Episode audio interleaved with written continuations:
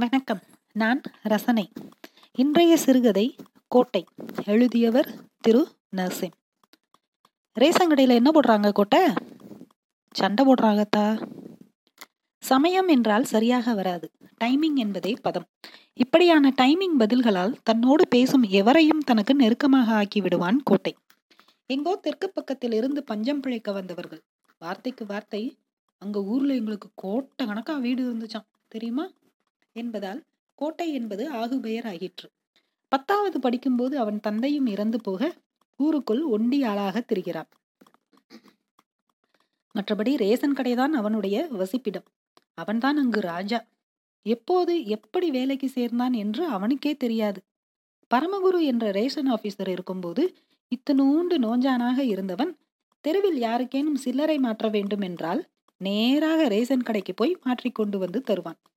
அப்படி சில்லறை மாற்ற போகும்போது அங்கு ரேஷன் கடையில் எடுபடியாக இருந்த முருகேசன் இவனிடம் முக்கு கடையில் டீ வாங்கிட்டு வாடா அப்படியே நீ ஒரு வரிக்கு வாங்கிக்க என்று காசை கொடுக்க இவனும் சில்லறை மாற்ற கொடுத்த லிங்கம் வீட்டிற்கு ஓட்டமாய் ஓடி கொடுத்துவிட்டு டீ கிளாஸ்களை வட்ட வடிவ கம்பியில் வைத்துக்கொண்டு நடப்பதே ஏதோ ஆகாயத்தில் நடப்பது போன்ற பாவனையில் போவான். இர்ரா டீ கிளாஸ் உங்க அப்பனா கொண்டு போய் கொடுப்பான்? என்ற ரேசன் ஆபீசரின் வார்த்தைகள் அவனை அங்கு சீனி மூட்டையின் மேல் அமரச் செய்தன. அப்படி அமர ஆரம்பித்தவன் அதே சீனி மூட்டையை ஒற்றை ஆளாய் தூக்கி மேலே ஏற்றும் கட்டுமஸ்து கோட்டையாக ஆகிவிட்டான். பரமகுருவிற்கு பிறகு நான்கைந்து அரசு ஊழியர்கள் வந்து போய்விட்டார்கள். ஆனால் ஊரை பொறுத்தவரை கோட்டைதான் ரேசன் கடை அதிபதி. சிட்டையில் எழுத வேண்டியவை தனி துணுக்கில் எழுதி கிழிக்க வேண்டியவை ஒதுக்க வேண்டியவை பதுக்க வேண்டியவை என சகலமும் கோட்டைக்கு அத்துப்படி. மாத சம்பளம் என ஏதும் இல்லை அவனுக்கு. ஆனால் அன்றாடங்கள் செழிம்பாய் கழிந்து விடுவதால் அப்படியே இருந்து கொண்டான். மன்னனை ஊற்றும் நாள் வந்தால் ஊரில் திருவிழாதான். முதல் நாள் இரவில் பேரல்கள் வந்து இறங்கும் போதே அக்கப்பொருகள் ஆரம்பமாகிவிடும். லாரி ரிவர்ஸ் எடுக்கும் போதே கூட்டம் கூடிவிடும். கோட்டையின் குரலில் கட்டளைத்தன்மை அப்போதே குடிகொண்டு விடும் ரைட்ல ஒடிப்ப நீ ஒரு இத்தவைய. இப்படி நிப்பாட்டினா எப்படி எங்கிட்டு எங்கற இறக்குவ? என லாரி டிரைவரை சகட்டு மேனிக்கு கத்துவான். அது தெரு மக்களுக்கு அவன் கொடுக்கும் குறிப்பு. வாருங்கள் வந்து பாருங்கள் மன்னனை பேரல்கள் இறங்கி இருக்கின்றன. நான் நாளை ராஜா என்ற அழைப்பு அது. லாரி அகன்ற நொடியிலேயே மெல்ல கூட்டம் கூட ஆரம்பிக்கும். சிறுவர்கள் தான் கத்திக்கொண்டே பேரல் மீது ஏறி தாவுவார்கள். உள்ளே மன்னனை ததும்பும் சத்தம் கேட்க இன்னும் உற்சாகமாய் ஆட்டுவார்கள். போறீங்களா? அடி பின்னவாடா. கோட்டை அவர்களை விரட்டிவிட்டு பேரல்களை சுவற்றை ஒட்டி ஓரமாய் நிறுத்திவிட்டு அதன் மீதே படுத்து விடுவான்.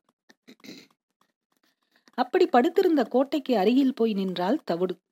அதிகாலை ஐந்து மணி என்பதால் தெருவில் வாசல் தெளிக்கும் சத்தம் கேட்கத் துவங்க கோட்டை உடலை முறித்து கொண்டு எழுந்தான்.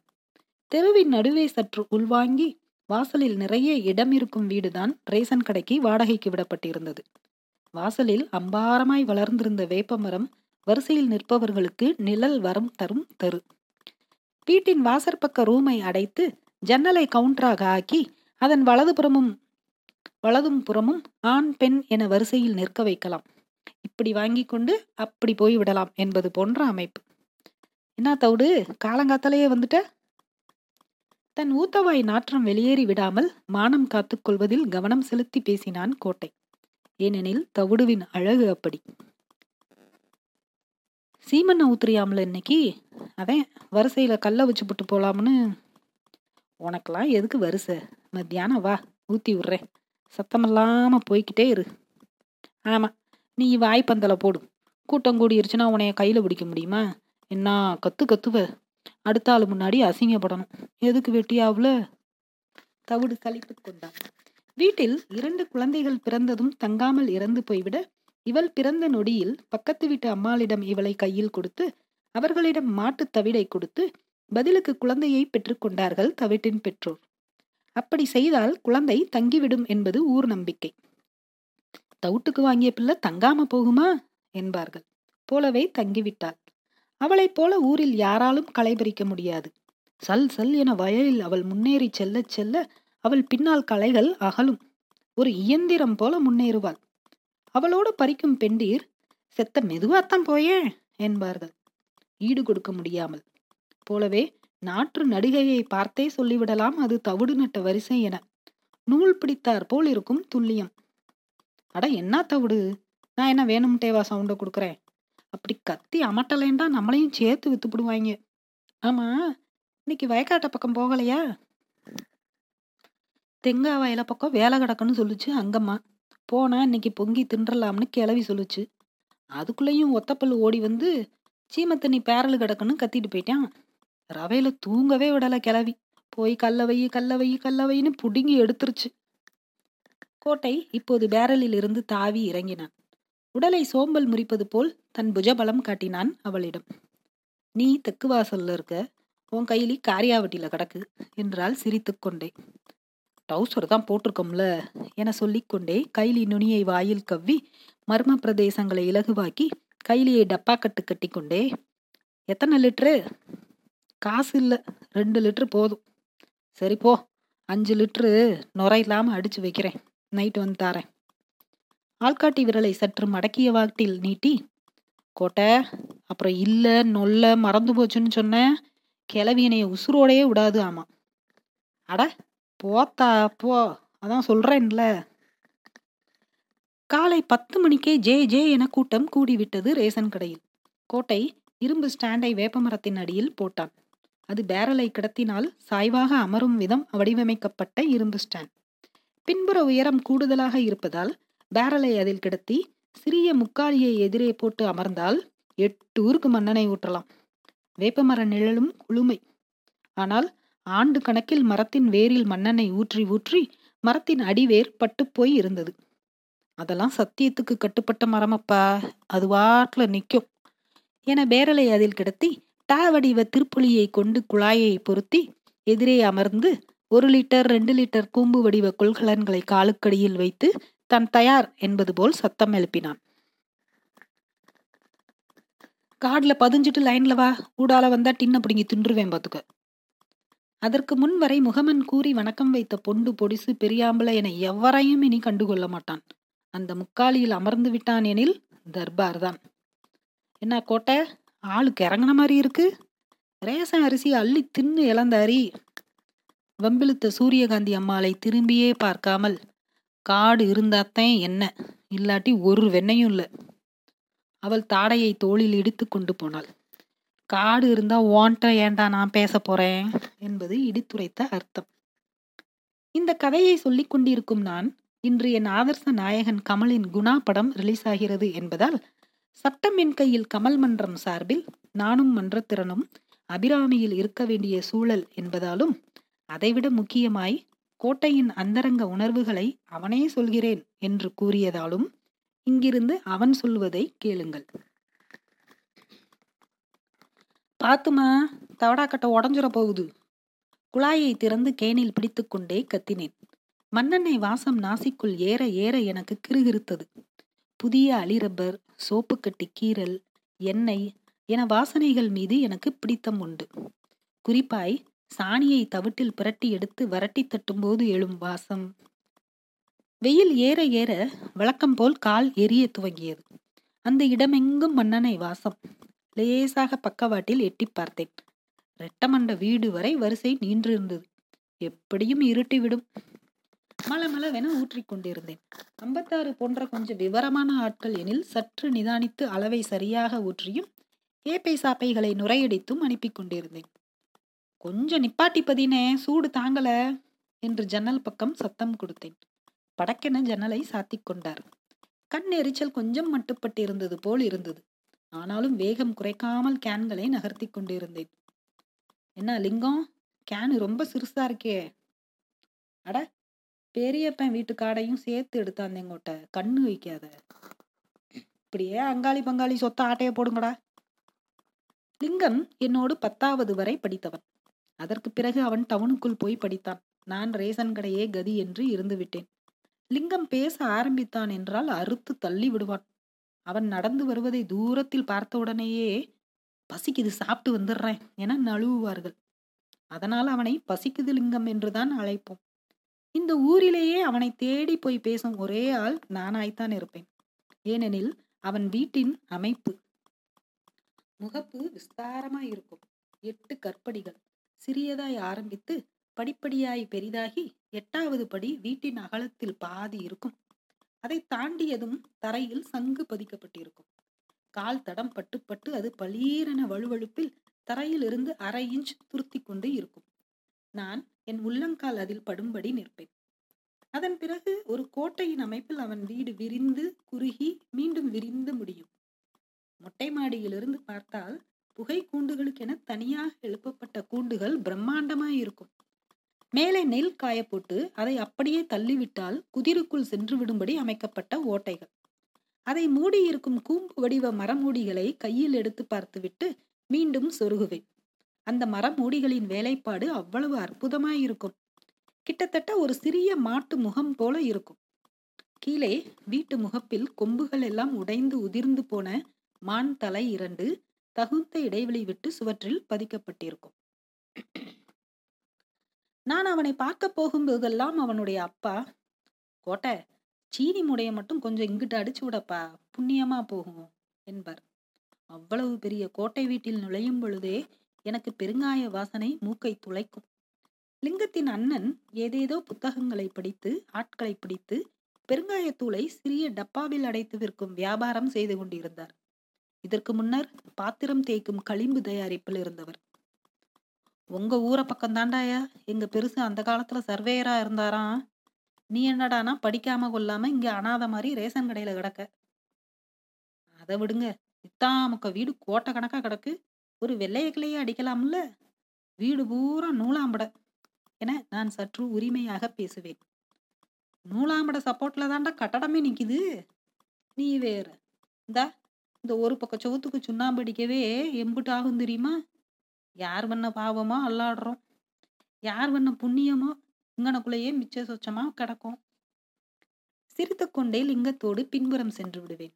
ஏனெனில் எப்படி அந்த வீட்டின் அமைப்பிற்காக செல்கிறேனோ அதை விடவும் முக்கியமான இன்னொரு காரணம் அவனுடைய பெரியம்மா மகள் லிங்கத்தின் அக்கா ஆவுடைத்தாய் அவளுடைய திருத்தமான வட்ட வடிவ முகம். மலர்ந்து சிரித்தாள் எனில் அவள் கண்களும் சிரிக்கும். என்னிடம் பேசவே மாட்டாள். என் கண்களை எப்போது முறைப்போடுதான் கடப்பாள்.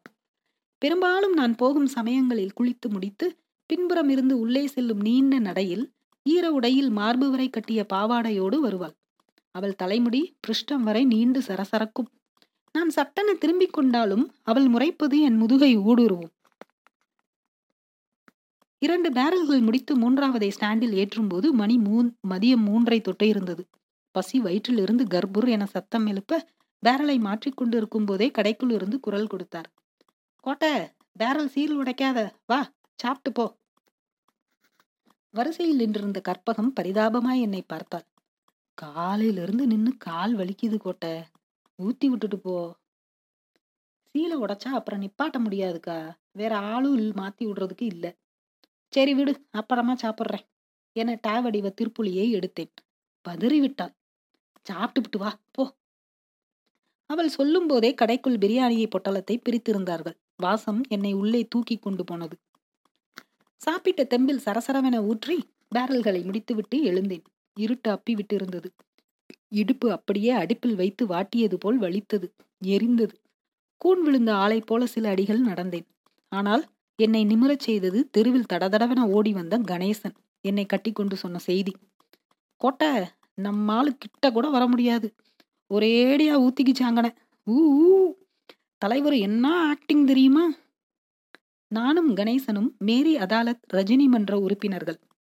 ஸ்டைல் இருக்கா இல்ல அந்த ஆள் இருட்டுக்குள்ளேயே விட்டு தேக்கி இருக்காப்லையா நான் கேட்டதும் சற்று குழம்பிய கணேசன் அதை விடப்பா டக்கரு படம். ராக்கம்மா கையத்தட்டு என்று சொடுக்கு போட்டுக்கொண்டே வெற்றி அறிவிப்பை சொல்ல மேலும் முன்னேறி ஓடினான். நான் சலூன் சேகரிடம் சொல்லி வைத்திருந்தேன். நெற்றிக்கு மேலே இருபடமும் லேசாய் குடைந்து விட்டு வழுக்கை போல் சிரைத்தால் கொஞ்சம் தலைவர் சாயல் வந்துவிடும் என மேரி அதாலத் குழு நம்பினோம்.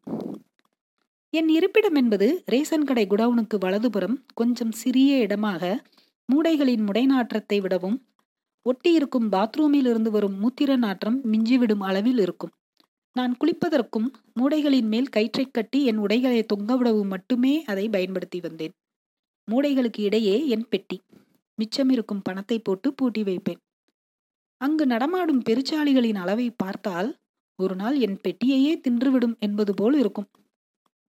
குளித்து முடித்து மந்தையின் மூக்கன் பரோட்டா ஸ்டாலில் ஒரு கட்டு கட்டினேன் என்றால் அதன் பிறகு மந்தையம்மன் கோவில் மரத்தடியோ ரேசன் கடை வேப்ப மரத்தடியில் கிடக்கும் காலி பேரல்களோதான் என் படுக்கை. குளித்துவிட்டு லிங்கத்தை பார்க்க கிளம்பினேன். நான் போவதற்குள் அவன் வந்துவிடக்கூடாது பிறகு அவன் வீட்டிற்கு போக முடியாது. ஓட்டமும் நடையுமாய் போனேன். காற்று உப்பி அடைக்கப்பட்ட புதிய ஷாம்பு பாக்கெட் என்றாலும் மன்னனை வாசனை என்னை விட்டு போகவில்லை. கையெல்லாம் புண் வந்தது போல் எரிந்தது.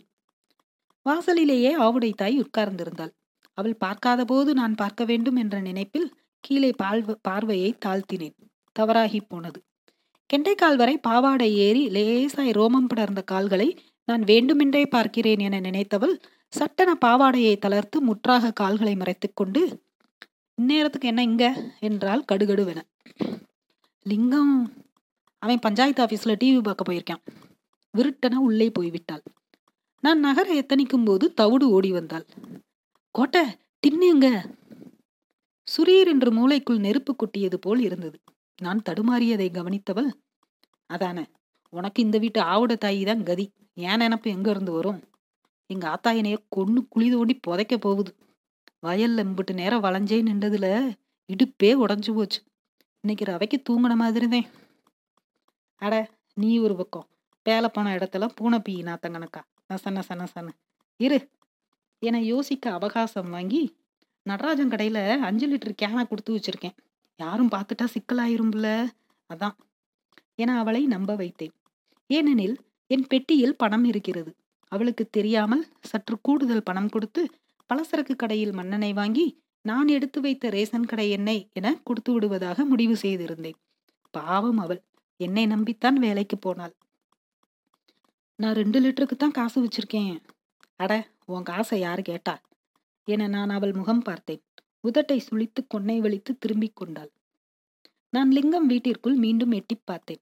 ஆவுடை தாய் திண்ணையில் இருட்டில் நிற்பது நிழலாடியது போல் இருந்தது. சரி நீ போ. நான் போய் எடுத்துட்டு வரேன். நான் என் அறைக்கு போய் பெட்டியை திறந்து பணத்தை எடுத்துக்கொண்டு மந்தைக்கு போனேன். லிங்கம் அங்கு இல்லை. என்ன? தூத்துக்குடிக்கே உப்பா? உனக்கே மன்னனையா? என்னப்பா விஷயம் கோட்ட நடராஜன் அண்ணாச்சி உண்மையிலேயே ஆச்சரியமாக கேட்டார். குடுனே குடுனே என வாங்கி கொண்டேன். பணம் வாங்க மறுத்து விட்டார். நாளை பின்ன அரிசியை கிருசியை அடிச்சு விடு.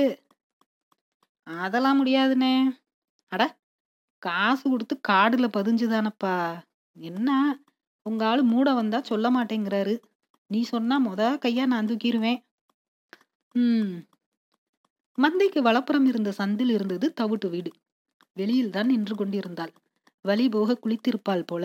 பல்பு வெளிச்சத்தில் இளங்கருப்பு நிறத்தின் மீது மஞ்சள் பூசியது போன்ற அழகில் இருந்தாள். இந்தா என கொடுக்க உள்ளே இருந்து கிளவியின் குரல் வந்தது. அதாரா கோட்டையா? ஆமாத்தா ஒரு வாய் நீச்ச தண்ணி குடிச்சிட்டு போடா. வேணாம் வேணாம் என்னைய கொடுத்துருக்கேன். பொங்கி தின்னு. மருமகனா வாடா. போடுறேன் ஏடுபட்ட வயலே. கிளவி சிரித்துக்கொண்டே சொல்ல தவிட்டின் முகத்தில் வெட்கம் பரவியது. வருவான் வருவான். நான் காலி பேரலில் படுத்திருந்தேன். வெள்ளிக்கிழமை என்பதால் தெருவே வெறிச்சென இருந்தது. ஒளியும் ஒளியும் முடிந்தால்தான் வெளியே வருவார்கள். திடீரென லிங்கம் என்னை நோக்கி மூச்சிறைக்க ஓடி வந்தான். அவனுக்கு பின்னால் அவனுடைய அண்ணன். லிங்கத்தை முந்திய அண்ணன் என் அருகில் வந்தவுடன் தான் கவனித்தேன். அவர் கையில் இருந்த கட்டையை. அருகில் வந்தவர் ஒரே போடாய் என் தலையில் போட்டார். நான் சுதாரித்து விலக அடி காலி பேரலையில் விழுந்து பெருத்த சத்தம் எழுப்பியது. என் உடற்கட்டிற்கு அந்த ஆளை பிளந்து விட முடியும். ஆனால் ஏனோ என்னால் அவரை எதிர்த்து அடிக்க கை வரவில்லை. சட்டன அங்கிருந்து நகர முற்பட்டேன். ஏண்டா? இருக்க இடம் கொடுத்தா படுக்க பாய் கேக்குதோ? மீண்டும் கட்டையால் அடித்தார். இம்முறை மரத்தில் பட்டதில் மரம் அசைந்து கொடுத்தது. ஆவுட தாயே எந்நேரமும் நோட்டம் விடுறியான் குளிக்க போகையில போறியான் கெண்டக்கால கூட விட மாட்டியான் ஆனா அத தாயலிக்கு ஆவுட தாய் கேக்குதோ? கேட்கக்கூடாத வார்த்தையை கேட்ட துக்கம் என்னை நிலைகுலைய செய்து கொண்டிருந்தது. என் அனைத்து ஆத்திரத்தையும் சேர்த்து வைத்து ஒரே அடிதான் அடித்தேன். லிங்கத்தின் அண்ணன் சுழன்று நின்றார். லிங்கம் அரண்டு போனான். பொறுமையாக சொன்னேன் அண்ணே நானும் தவிடும் கல்யாணம் கட்ட போறோம். தேவையில்லாம இந்நேரத்துல குளத்துல கல் எறியாதீங்க. போயிருங்க. இருவரும் என்னை திரும்பி பார்த்து கொண்டே போனார்கள். லிங்கம் நான் உங்களுக்கு என் கதையை சொல்ல ஆரம்பித்தானே? அவன் மூவரும் பத்தாவது வரை ஒன்றாக படித்தவர்கள். அவன் கமல் ரசிகன் என்பதால் கொஞ்சம் விலகி இருப்பான். லிங்கத்தின் மீது நான் தீராத ஆத்திரத்தில் இருக்கிறேன். அண்ணனுக்கு தெரியாது. அவனுக்குமா தெரியாது என்னை பற்றி? இதோ மதியம் மன்னனை ஊற்றும்போது போனவன் ஆடி அசைந்து வருகிறான். பாருங்கள். இனி அவனிடமே கேட்டுக்கொள்ளுங்கள் ஊர் அடங்கிய பிறகுதான் வரவேண்டும் என நினைத்து ஒன்பது மணி சங்கு ஊதியதும் தான் தெருவிற்குள் நுழைந்தேன். ஏனெனில் அபிராமி தேட்டரில் பட்ட அவமானம் அப்படி. படம் ஏதோ கிறுக்கர்களுக்கான படம் போல் இருந்தது. ஒருவேளை இன்னும் பத்து இருபது ஆண்டுகளுக்கு பிறகு கொண்டாடக்கூடும். ஆனால் இன்று அதுவும் தளபதி எனும் அதிரடி படத்தின் முன் படுதோல்வி அடைந்த வழி எங்கள் ரசிகர் மன்றத்திற்கு. படம் குறித்த வேதனையை லிங்கம்தான் போக்கினான். கோட்டை இந்த மாணிக்க பண்ணிட்டான்டா. என்ற லிங்கத்தின் வார்த்தையை என்னால் நம்ப முடியவில்லை. நேராக கோட்டை இறக்கும் இடங்களுக்கு போனேன். மந்தை தேட்டர் கேன்டீன் என எங்கும் இல்லை. நிச்சயம் ரேசன் கடை குணவுடில் இருக்க மாட்டான் என நினைத்து கொண்டேதான் போனேன். ஆனால் இருந்தான். புழுக்கமும் மூத்திர நாற்றமும் அரிசியின் முடை நாற்றமும் என வாந்தி வர வைத்தன எனக்கு. கோட்டை? டே கோட்டை! என்ன பங்கு? உங்க ஆளு படம் ஊத்திக்கிச்சாம்ல? தலைவர்னா தலைவர் தாண்டி அடி டண்டன் டண்டன் கோட்டை உள்ளே இருந்து உற்சாகமாக பேசுவது போல் கத்தினாலும் அவன் குரலில் துக்கம் தோய்ந்திருந்தது. வேறு வழி இல்லாமல் உள்ளே போனேன். அறுபது வாட்ஸ் பல்பில் மூட்டைகளின் மேல் ஒரு காலை மடக்கி அதன் மேல் கை வைத்து தோரணையாய் அமர்ந்திருந்தான். என்னடா? என்று இருட்டு பழகாமல் நடந்தேன். என் கால் தடுமாறியதில் மூட்டை மேல் இருந்து அவன் பெட்டி தெரித்து விழுந்தது. எடுத்து வைத்தவன் அதிர்ந்து போய் கேட்டேன். என்னடா? ஆவுடத்தாய் போட்டோவை வச்சிருக்க? அப்ப நெசந்தானா? பசிக்குது லிங்கம் சொல்லும்போது கூட நம்பலடா கோட்டை. நல்லா பாருடா. அது எங்க அம்மா. பல்புவுக்கு நேராக இழுத்தேன். ஆம் பழுப்பேறிய கருப்பு வெள்ளையில் பக்கவாட்டில் சாய்ந்து அமர்ந்து பெரிய ஜடையை முன்னால் விட்டு மலர்ந்து சிரித்து கொண்டிருந்தாள். வெளியே பெருஞ்சத்தத்தோடு வேப்பமரம் முறிந்து விழுந்தது. நன்றி.